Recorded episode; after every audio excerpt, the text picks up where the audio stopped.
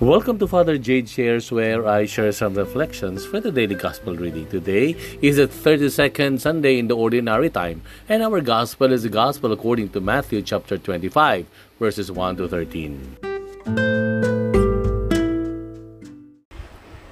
Noong panahong iyon, sinabi ni Jesus sa kanyang mga alagad ang talinhagang ito. Dito maitutulad ang pagpasok sa kaharian ng Diyos may sampung dalagang lumabas upang sumalubong sa lalaking ikakasal. Bawat isa'y may dalang ilawan. Ang lima sa kanila ay hangal at ang lima ay matatalino. Ang mga hangal ay nagdala ng kanilang mga ilawan, ngunit hindi nagbaon ng langis. Subalit ang matatalino ay nagdala ng langis bukod pa sa nasa kanilang ilawan. Nabalam ng dating ang lalaking ikakasal, kaya't inantok silang lahat at nakatulog. Ngunit ng hating gabi na'y may sumigaw, narito na ang lalaking ikakasal, salubungin ninyo. Agad nagbangon ang sampung dalaga at inayos ang kanilang ilawan. Sinabi ng mga anghal, ang hangal sa matatalino, bigyan naman ninyo kami ng kaunting langis. Aandap-andap na ang aming mga ilawan eh. Baka hindi magkasya ito sa ating lahat, tugon ng matatalino. Mabuti pa'y pumunta muna kayo sa nagtitinda at bumili para sa inyo. Kaya't lumakad ang limang hangal na dalaga, samantalang bumibili sila, dumating ang lalaking ikakasal. Ang limang nakahanda ay kasama niyang pumasok sa kasalan at ipininid ang pinto Pagkatapos, dumating naman ang limang hangal na dalaga. Panginoon, papasukin po ninyo kami, sigaw nila. Ngunit tumugon siya, sinasabi ko sa inyo, hindi ko kayo nakikilala. Kaya magbantay kayo sapagkat hindi ninyo alam ang araw ni ang oras. Ang mabuting balita ng Panginoon. Pinupuri ka namin, Panginoong Heso Kristo.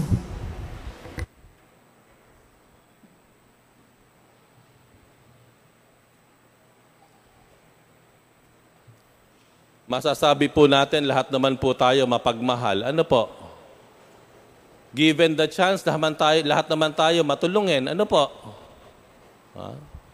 Sino po dito ang tumigil ng magmahal? Taas ang kamay. Tinigil mo ng magmahal. Tumigil ka ng magtiwala. Sino po dito? Tumigil ka na magpasensya. Sabi kasi ng iba, dapat magdadala ka ng maraming pasensya. No? Tumigil na. Ayan.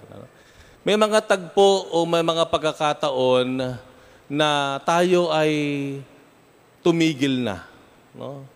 Tumigil na tayo magmahal, tumulong, makinig. Tumigil na tayong magpatawad. Tumigil na tayong tumanggap. No? Bakit ko sinasabi ito? Kung titingnan po natin ang Ebanghelyo, ang Ebanghelyo ay tungkol sa pagpapatuloy, walang pagtigil. Ano po ibig kong sabihin? Ang Ebanghelyo ay tungkol sa sampung dalaga. Lima ay sinasabing hangal, lima ay matatalino. Ano pagkakaiba ng, ng pagkakaiba ng dalawa? Ng mga, hal, mga hangal at matatalino, ay pare-pareho naman silang natulog sa kakahintay doon sa laking ikinasal. Ang pagkakaiba po nila, yung matatalino, may mga baon. May mga baong ekstrang langis. Yung langis po, ang ginagamit sa mga gasera noong unang panahon. Hindi po yung gaas na ginagamit natin ngayon. Langis. No? Yung mga matatalino na pinupuri doon sa Ebanghelyo ay may baon-baon sila. Kaya hindi naputol ang kanilang paghihintay. Hanggang dumating nga yung lalaking ikinakasal na sumisimbolo sa pagdating ng Panginoong Hesus sa huling araw. At sila ay pinalad na makapasok doon sa piyesta at sila ay nakapasok doon sa tinatawag nating kaharian ng Diyos. Pero yung limang hangal na babae, walang baon. Kaya ano nangyari sa kanila? Tumigil sila. Sa pagtigil nila, dahil wala silang baon, hindi sila nakasama doon sa pagdating ng lalaking ikinasal, hindi sila nakapasok. Meron akong isasabihing tatlong dahilan kung bakit tumitigil tayong magmahal. Okay? Tatlong dahilan kung bakit tumitigil tayong maging mabuting tao.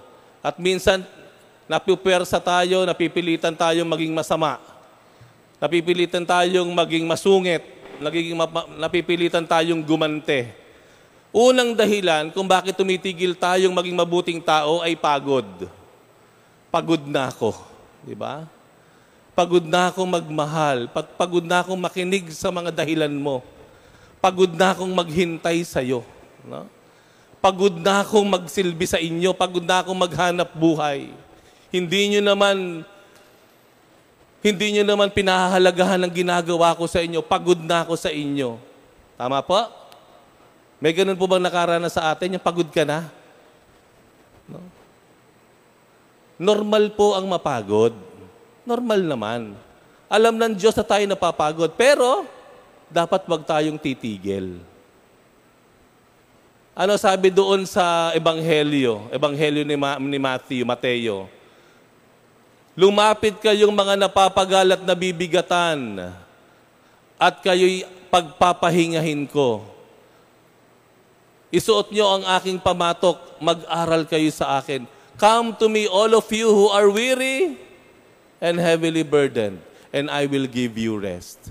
If you feel na pagod ka na, magpahinga ka sa Panginoon. Magpahinga ka sa Panginoon. Huwag kang magpahinga sa bisyo. No? Magpahinga ka sa Panginoon. Kaya ano ginagawa ng iba? Di ba yung mga magulang, sino mga magulang dito, may mga limang anak pataas. No? Hindi ba dumating yung sa punto sa inyo nung unang anak nyo pa lang, talagang naghanap buhay na kayo.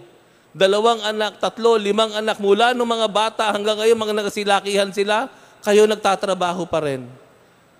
Nalimutan nyo na nga ang sarili ninyo, lagi nahuhuli ang inyong mga pangailangan, uunahin nyo muna yung mga bata. Overtime dito, overtime doon, dala-dalawa yung mga, mga trabaho ninyo, nagsa-sideline pa kayo, maliban sa trabaho, pagdating sa bahay, magtatrabaho pa kayo, nakakapagod, tama po ba? Kaya marami kayo makikita mga magulang, sa sobrang pagod, pupunta sa simbahan. Talagang magdadasal. Hihingi, hihingi ng pagbabasbas ng Diyos. Kaya minsan pag pumunta kayo sa simbahan, may nakita kayong medyo may edad na. Ipagdasal niyo yun kasi yun ay dumaan na sa napakaraming pangyayari sa buhay niya at dumudulog siya sa Diyos para sa karagdagan panglakas. Amen? Dumudulog tayo sa Diyos, pagod tayo at ang Diyos pagpapahinga-hinga tayo sa kanyang mga bisig. Hayaan mong yakapin kita, magpahinga ka. Ako ang bahala sa iyo. Magdasal tayo. Kasi kung human effort, yung lakas mo lang, talino mo lang bilang tao, limitado yan eh. Pero kapag ang biyaya ng Diyos, lampas-lampas pa yan sa karunungan mo. Lampas-lampas pa yung ibibigay niya sa lakas mo. Amen? Kaya tayo humahanap, lumalapit sa Diyos.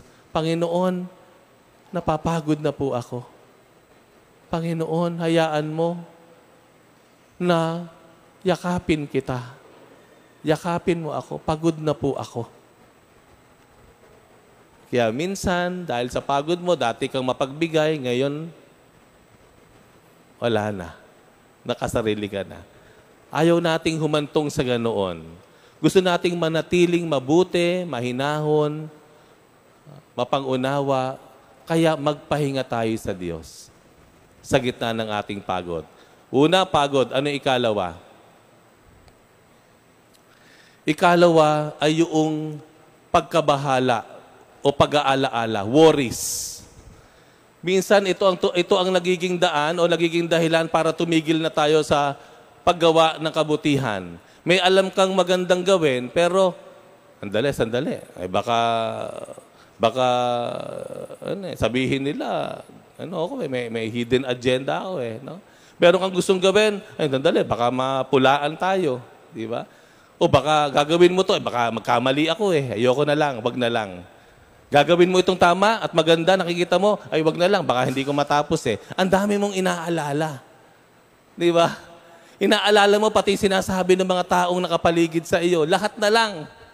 So ikaw na gustong gusto mong gumawa ng tama, mabuti, makatulong, hindi ka nagagawa. Bakit?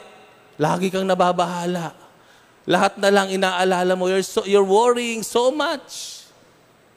Ano sabi doon sa, sa kasulatan, sa kawikaan? Ang sabi ng pang, ang, ang Panginoon doon? Huwag mong ikabahala ang sinasabi ng iba. Huwag mong ikabahala ang sinasabi ng iba, magtiwala ka sa Diyos at mapapanatag ka. Di ba ganun po tayo minsan? May narinig tayong hindi magandang komento tungkol sa atin. Ang sakit, ginagawa ko na ang lahat. Nagsumikap akong maging tapat, mapagbigay. Bakit ganoon? Masama pa rin ako. Sandali, sandali. Wait, ilan ba nagsabi nun? Eh, tatlo naman pala. Eh, bakit lahat na eh, akala mo eh, ang buong mundo eh, inaapakan ka na. May ilang tao lang nagsabi, nilalahat mo na. Hindi mo nakita yung isang daan na nakapaikot sa tatlong yon, nagpapasalamat sa iyo. Tama? Minsan masyado, na, masyado nating uh, hinahayaang maapektuhan tayo sa iilang komento, ganung ang dami-dami namang nagpapasalamat sa iyo. It is so unfair. Huwag mong pahirapan ang sarili mo. Huwag kang masyadong mabahala. Magtiwala ka at mapapanatag ka, ang sabi ng kasulatan. Amen? Uh, eh ngayon, sige. Tanungin ko kayo, meron ba kayong kritiko? May pumupula ba sa iyo? May nagchichismis ba sa iyo? May nagkakalat ba ng mga ano ko ano-anong bagay na pawang kasinungalingan tungkol sa iyo? Ilan sila? Dalawa, tatlo, apat, lima, sampu, singkwenta? O sabihin mo ng singkwenta. Pero tingnan mo, tingnan mo yung mga taong nakikita ang kabutihan mo. Tingnan mo yung mga taong nagpapasalamat sa iyo. Tingnan mo yung taong humahanga sa iyo. Hindi hamak na mas marami sa 50 na kritiko mo. Mas marami sila. At yan ay dapat mong ikatuwa.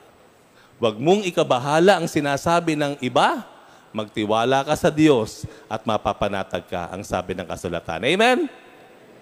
Pagod, pagkabahala, ano yung ikatlo na pumipigil sa atin? Pagkadismaya. Ulitin nyo nga. You are dismayed. You are frustrated. You are disappointed. Nung nangangampanya, dahil sa iyong pagkakandidato, nakilala mo yung mga taga-taga barangay mo, nakita mo kung ano yung mga hinaing nila dahil nag-ikot-ikot ka, nakinig ka sa mga kwento nila, nakita mo yung mga takot ng mga constituents mo, yung mga pangailangan ng barangay, Gaya ng ginawan mo ng plataforma. Ang ganda-ganda ng plataforma mo. Talagang wow! Tapos natutuwa ka pa dahil kada pupunta ka sa mga bahay, Kagawad! Kagawad na agad ang tawag sa'yo. Kapitan! Wow! My God! Sure na to! Di ba? Ang dami-dami mong supporters. Wow! Eto ka mo. Dumating na yung halalan ng bilangan. Nasaan ang pangalan mo? Nasa baba. ni hindi ka nakasama sa Magic Six. Pangatlo ka pa o pang-apat, pang-lima ka pa sa mga kandidato na kampitan. Ano gagawin mo? Ayoko na. Akala, ayaw nyo sa akin, pues ayaw ko rin sa inyo. Uy! Di ba? Ano gagawin mo? Ayoko na rin. Nakakaano kayo, nakakadismaya kayo. Hindi mo na ba itutuloy yung mga maganda mong mga simulain? Hindi ba itutuloy mga nakita mong magandang programa? Dahil nadismaya ka, na-frustrate ka, ah, dyan, ma- makikita po. Dyan makikita kung ano talaga ang iyong motivation of running. Di ba? Doon makikita na ang, ang motivation mo pala, pwesto eh. Ang, ang, ang, ang, ang dahilan mo lang pala sa pagtakbo, may kaimaluklok at mapwesto, yung pala eh. Pero hindi eh, dahil mali, maliwanag at dalisay ang iyong hangarin, ano gagawin mo? Kahit ako talo, gagawin ko pa rin yan. Di ba? Kahit na dismaya ako, kahit hindi nyo ako binoto, itutuloy ko pa rin yan. Bakit? Dahil mas malalim sa pwesto sa kapangyarihan ang hangarin ko. Itutuloy ko. Di ba ganun tayo minsan? Sa simbahan, di ba? Ganyan pala yung paring yan. Di na magsisimba dyan. Lululilipat na lang ako. Bakit? Sino ba ang pinupuntahan mo rito? Yung pare? Di ba? Ganyan pala yung mga brothers and sisters dyan, ang bait-bait pag may misa, pag nasa labas ng simbahan, ang sungit-tungit. Ayoko na dyan, hindi ako magsisimba, uy! Mga plastic kayo, uy! Eh, sandali. Wait, wait, wait. eh, ba pina- Bakit ka ba pumunta sa simbahan? Para kay brother or sister ba? Para kay father ba? O para sa Diyos na pinasasalamatan mo? Amen? Diyan natin mapapadalisay, we can purify our intention. Tandaan niyo po, mabuti tayong ginawa ng Diyos. Sana wag tayong tumigil. Hanggang sa huling sandali ng buhay natin, hanggang sa pagdating ng Panginoon sa huling araw, sana hindi tayo tumitigil.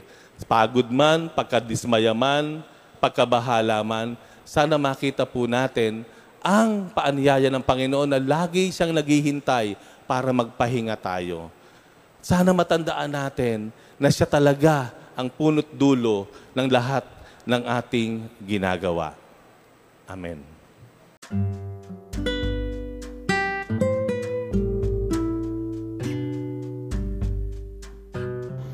Thank you very much for reflecting with me today. We'll have another one tomorrow. Bye for now and God bless you.